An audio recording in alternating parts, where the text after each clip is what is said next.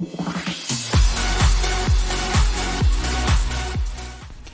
んにちは。横浜で15年以上犬の保育園の先生を行っているなおちゃん先生と申します。こちらの番組ではたくさんのワンちゃんや飼い主さんと関わってきた私が日本の犬と飼い主さんの QOL を上げるをテーマに犬のあれこれについて私個人の見解からお話ししています。時には子育てネタや留学時代や旅行の思い出などのお話もお届けしています。さて前回はクリッカーとおやつの抜き方についてお話ししました。クリッカーやおやつは行動形成が完成したら抜いていって構いません。ただしおやつや報酬をゼロにしてしまうのではなく時々ランダムでご褒美を入れてあげると行動の強化が持続しますよ。またクリッカーに代わりとなる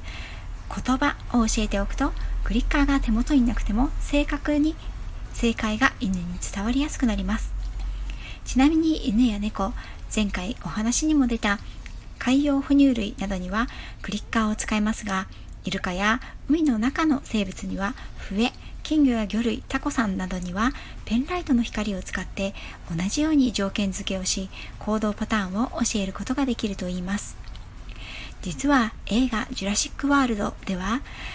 研究者のオーウェンがラプトルのブルーにクリッカーを使ってトレーニングをしているシーンがあります。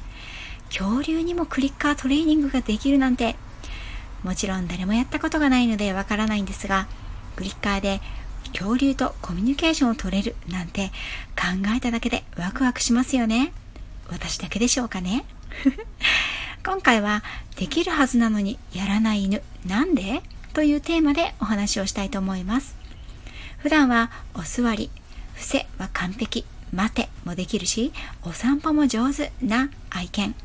なのに一緒に行った旅先ではカフェではお座りはできず家族の誰かがトイレなどでかけるとそわそわし人が食堂でご飯を食べている間は扉の前ではひたすらピーピー。こんな経験ありませんか？恥ずかしながらこれ私の体験談です。私の愛犬みことさんは3ヶ月で我が家に来て8ヶ月の時に初めて両親と犬連れ OK の宿を利用しました。3ヶ月の間私はかなり綿密に社会科トレーニングやしつけの基礎コミュニケーションをとってきました。彼を連れて横浜から都内の代々木公園や駒沢公園などに行ったり渋谷のスペイン坂を歩いたこともあります。ここまでの経験値がどれだけのものかちょっと試してみようと思い出かけた旅行先ではなかなか悲惨な結果となりました。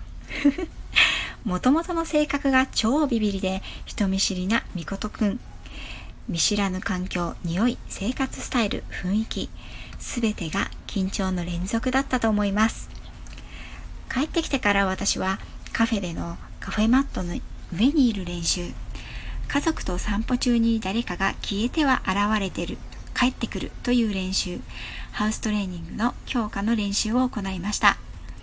普段できることは思っているより普段ではない状況ではできないもんなんです。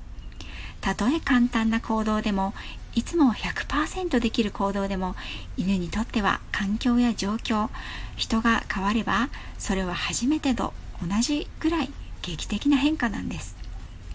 昔は私も時々大きな犬のイベントに参加したり遊びに行ったことがあります。そういう会場ではしつけ教室やデモンストレーションを行ったりすることもありますが参加されたことがある方いらっしゃるでしょうか？普段はできるのにお座りすらできなかったと嘆いている飼い主さんに出会ったこともありますそれは当然なんですね普段お家の中やよく知っているお家の周りの環境よく知っているお散歩先でできることができない場合、やらないのではなく、できないということがよくあります。中にはおやつを見せても全く意に介さず、あらぬ方向を見ている犬さえいます。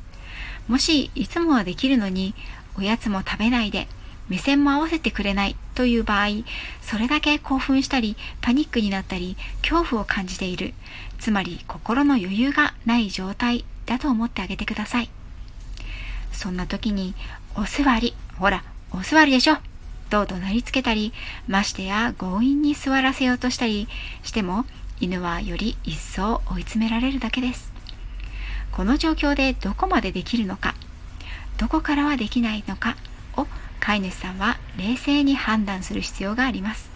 これ以上はできないなと思ったらその時は潔く諦めましょう。そして似た状況のもう少し刺激が弱い状態で練習をしてください。もちろんその子の性格モチベーション個体差によって全く変わってくるものですが怖がりや内弁慶または興奮しやすい性格や年若い犬は家の中でできることが一歩外にできる出るとできない。お散歩コースから外れるとできない。ということがよくあります。そんな時は普段はお座りは絶対できるからお座りなんかできてもご褒美はあげないわ。というのではなくこの状況でお座りができたね。ということにたくさん褒めてご褒美をあげてください。そういった意味でもできるようになったことに対しおやつやご褒美を全くあげないというのはちょっと犬にとってフェアじゃないです。状況環境人が変わっても同じ行動ができるか。それはその犬自身のメンタルキャパシティの成長を促します。そのためには家の中ではできてもあげないというおやつやご褒美をお外でぜひ使ってあげてくださいね。また逆を言えばできるようになったよと思っている事柄はいろいろな状況で試してみるといいでしょうもしできないようであれば犬にとって難しい状況でもできるように少しずつ練習されるといいですよそしてこういう時は特別なおやつがあるとより集中ができます。私の例で言えば自宅で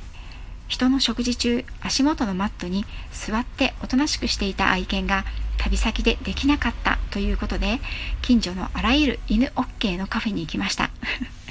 今ではどんなお店でもマットがあれば12時間は落ち着いておとなしくしていられますし私一人で連れて行ってもトイレやお会計の時に席を立ってもおとなしくマットの上で待っていてくれます。これは練習と習慣化の賜物だと思います。皆さんの愛犬の苦手な状況はどんなことでしょうか？方法が分かったら苦手を克服することも少しずつできるようになりますよ。今回も最後まで聞いていただきありがとうございました。次回もまたよろしくお願いいたします。